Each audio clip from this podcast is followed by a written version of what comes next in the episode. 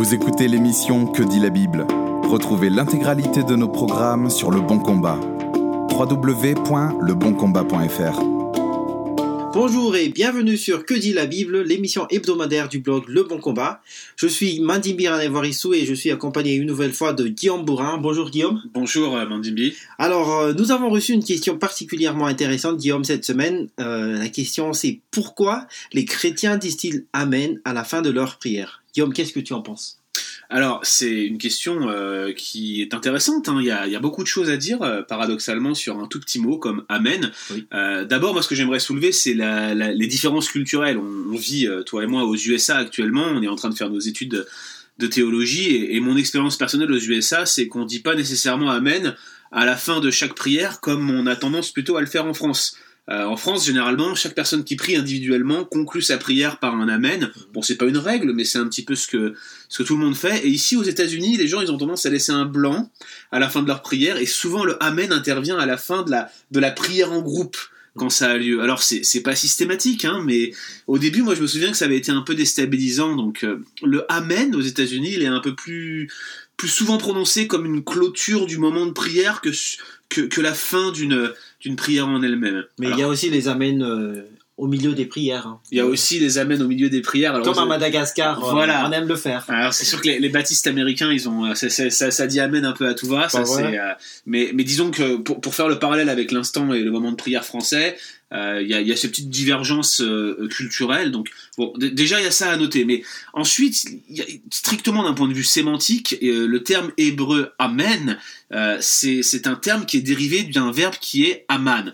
Et ce verbe, comme beaucoup de verbes dans les, dans les langues sémitiques, il a un champ sémantique assez large. Il comprend l'idée de, de fiabilité, de confiance, mais dans un temps qu'on appelle le ifil, il peut véhiculer le sens de confirmer, d'établir, de vérifier. C'est un petit peu ça qui se retrouve dans le terme Amen. Dans l'Ancien Testament, Amen est utilisé le plus souvent par un individu ou bien par la congrégation pour donner son assentiment à une prière qui vient d'être faite, ou alors à une malédiction qui vient d'être prononcée, ou encore une doxologie, c'est-à-dire une, une formule de louange qui est adressée à Dieu. Donc ça, vous retrouvez ça dans les psaumes en particulier.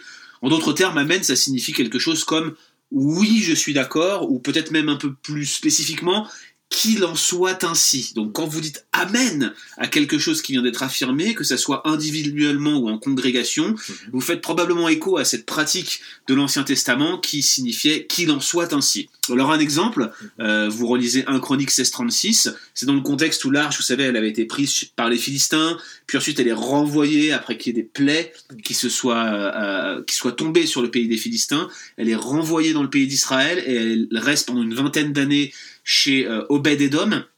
Et ensuite, David va faire remonter l'arche de chez Obed-Edom jusqu'à Jérusalem, où elle va être de nouveau installée dans une tente, un petit peu sur le même modèle que la tente d'assignation dans le désert. Et donc, il va faire une longue prière de consécration, et à la fin de cette prière, tout le peuple dit Amen et adore Dieu. Donc le peuple approuve la prière du roi David et euh, vient adorer lui aussi le Seigneur avec David.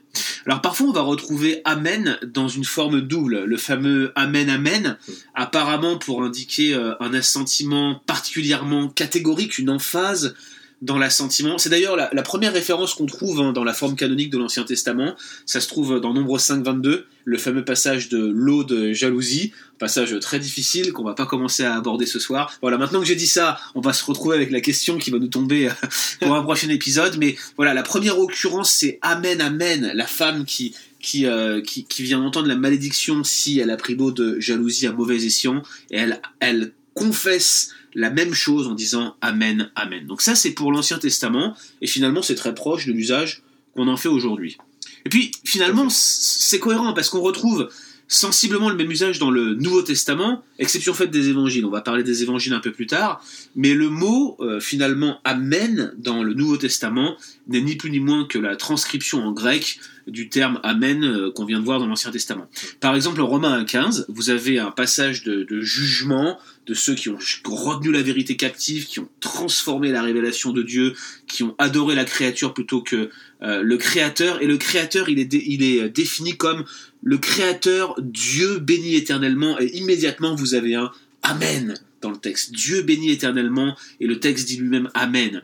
Et donc vous avez cette, cette formule d'approbation, de doxologie, et dans 1 Corinthiens 14-16, on voit bien que le Amen, il est prononcé par la congrégation comme un assentiment individuel et collectif aux prières publiques. C'est le contexte prophétie, prière, parler en langue, dans 1 Corinthiens 12 à 14. Et d'ailleurs, c'est tout l'argument de Paul. Dans le contexte du parler en langue à Corinthe, si quelqu'un prie dans l'assemblée d'une manière inintelligible, comment le reste de l'assemblée peut-elle dire Amen? Comment est-ce qu'elle peut approuver une prière qu'elle ne comprend pas? L'argument de Paul, c'est si je ne comprends pas une prière, je ne peux pas l'approuver. C'est logique. Il y, a un côté logique à cela. Vous pouvez pas dire Amen à une prière que vous comprenez pas. Et c'est pour ça que dit Paul est en train de dire limitez-vous à deux ou trois personnes qui parlent en langue, et si personne n'interprète, ne parlez pas dans le contexte de Corinthe. Parce que sinon, qui peut dire Amen à cette prière? D'ailleurs, au passage, hein, euh, petite application pratique, qu'est-ce qu'on doit faire lorsqu'on est dans un contexte multiculturel et on ne comprend pas la prière qui est faite dans une autre langue? Il faut traduire. Il faudrait traduire. Alors, euh, je vais vous donner un exemple. J'ai été invité à manger il y, a, deux jours chez des amis colombiens. Il y avait euh, chez cet ami des personnes qui parlaient allemand, d'autres qui parlaient anglais, il y avait moi qui parlais français, et bien sûr, il y avait tous les Colombiens et les Mexicains qui parlaient espagnol. Et le maître de maison nous a demandé de faire quatre prières avant le repas, dans les différentes langues qui étaient maîtrisées lors de ce repas.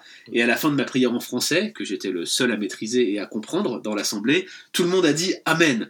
Est-ce qu'ils ont mal fait? Je ne pense pas, ils ont juste voulu être polis.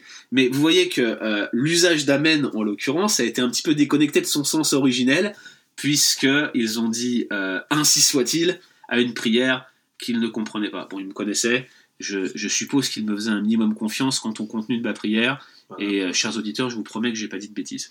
Donc, donc voilà, en ce qui concerne le Amen dans le Nouveau Testament, globalement, on va retrouver le même sens que dans l'Ancien, cette notion d'assentiment, cette notion d'approbation, cette notion de partage du contenu et d'affirmation au travers du Amen que l'on prononce derrière une prière, une doxologie ou même une malédiction lors d'un jugement. Lorsqu'on est d'accord que ce jugement est juste, les peuples de Dieu dira Amen parce qu'il adore son Dieu. Mais dans les évangiles, la situation est quelque peu différente. On retrouve Amen à peu près 50 fois, c'est grosso modo presque la moitié des occurrences du Nouveau Testament, et on va le retrouver 25 fois dans Jean, mais jamais à la fin d'une phrase, jamais comme une formule d'assentiment. Au contraire, systématiquement dans les évangiles, le mot Amen va commencer les phrases où il est inséré. Et mieux que ça, le plus souvent, il se retrouve au début d'une phrase prononcée par Jésus lui-même, dans les sections de dialogue de Jésus, une phrase qui est prononcée de manière récurrente, Amen lego humin, ou Amen, Amen lego humin. C'est-à-dire, en vérité, je vous le dis, ou vraiment je vous le dis. Donc vous qui êtes habitué à la lecture du Nouveau Testament dans des versions comme Louis II ou comme dans des versions comme la Semeur, vous ne discernez pas nécessairement cette occurrence d'Amen puisque vous avez euh, cette traduction en vérité, je vous le dis. Et ce type de phrase, vous voyez, c'est très particulier, ça a suscité l'intérêt de, de nombreux spécialistes du Nouveau Testament. Et je pense qu'on peut faire les observations suivantes à propos de cette phrase en vérité, Amen, je vous le dis. Eh bien, tout d'abord, cette phrase, elle n'est présente que dans le Nouveau Testament, et elle n'est présente que dans la bouche de Jésus. Il n'y a pas d'équivalent hébreu de cette expression. Amen, je vous le dis. Voilà, c'est très important. Cette phrase, on ne la retrouve pas dans l'Ancien Testament, on ne la retrouve pas dans la littérature hébraïque, aramaïque, même du 1er siècle. On ne la retrouve pas non plus dans la littérature intertestamentaire, donc les écrits dits apocryphes, mais aussi la littérature de Qumran. Aucun équivalent. On la retrouve uniquement dans les évangiles, mais dans tous les évangiles. Hmm. Donc elle est distribuée de manière égale, avec une certaine emphase sur Jean, comme on, comme on l'a dit. Et donc par conséquent, on peut se poser la question, mais qu'est-ce que ça fait là? Eh bien, il semble évident que l'expression Amen, je vous le dis, en vérité, je vous le dis, elle a été forgée par Jésus lui-même. Une phrase qui a été inventée, mise en place par Jésus dans un contexte bien précis. Alors à quoi sert-elle? Le spécialiste du Nouveau Testament Gerald Houghton synthétise l'opinion de nombreux autres spécialistes comme Joachim Jérémias ou aussi euh, euh, le, le, père catholique Raymond Brown qui a écrit sur la question et il va la rapprocher de l'expression prophétique de l'Ancien Testament qui dit ainsi parle l'Éternel. C'est comme si c'était la correspondance, la, contrepartie de cette expression dans le Nouveau Testament, comme si toute l'esprit des prophètes venait se cumuler en Jésus, et tous ces ainsi parle l'Éternel venaient en Jésus-Christ être Amen, je vous le dis. En d'autres termes, cette expression va venir faire référence à l'autorité ainsi qu'à la messianité de Jésus. Un peu comme s'il disait, vous devriez écouter ce que j'ai à dire, car ce ne sont pas mes paroles. Lorsque je parle, c'est ni plus ni moins que Dieu lui-même qui vous parle. En d'autres termes, Guillaume, c'est une affirmation de sa divinité. Ah oui, complètement. Là, chaque fois qu'il utilise cette expression et qu'il l'introduit, Amen, je vous le dis, il est en train de faire quelque chose de très très fort pour les personnes qui l'entouraient, les juifs du, les, les- les Palestiniens du premier siècle, juifs et prosélytes qui l'entouraient. Il y avait une affirmation forte de sa messianité, de son autorité, et clairement dans le contexte de son enseignement, de sa divinité. Puisque dans l'Ancien- l'Ancien Testament, euh, euh, cette phrase était attribuée à Dieu euh, lui-même. Donc, euh, Voilà, un- en utilisant. Jésus, se l'appropriant, euh, euh, s'affirme lui-même comme étant d'égal à égal à Dieu. Ah, c'est ce qu'il fait complètement. Et puis même, j'ai envie de dire, c'est en, en la modifiant, c'est-à-dire que les prophètes disaient ainsi parle l'Éternel. Christ la modifie et se l'approprie d'une manière très spécifique. C'est clairement, on peut en déduire que c'est l'affirmation de, de sa divinité. Mhm.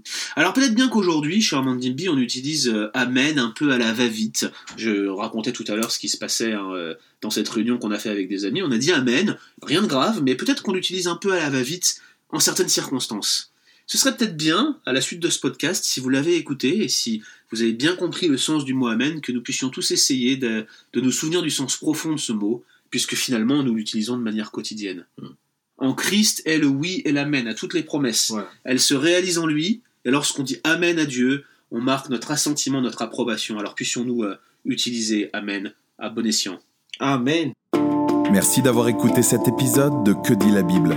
Retrouvez l'intégralité de nos programmes sur Le Bon Combat. www.leboncombat.fr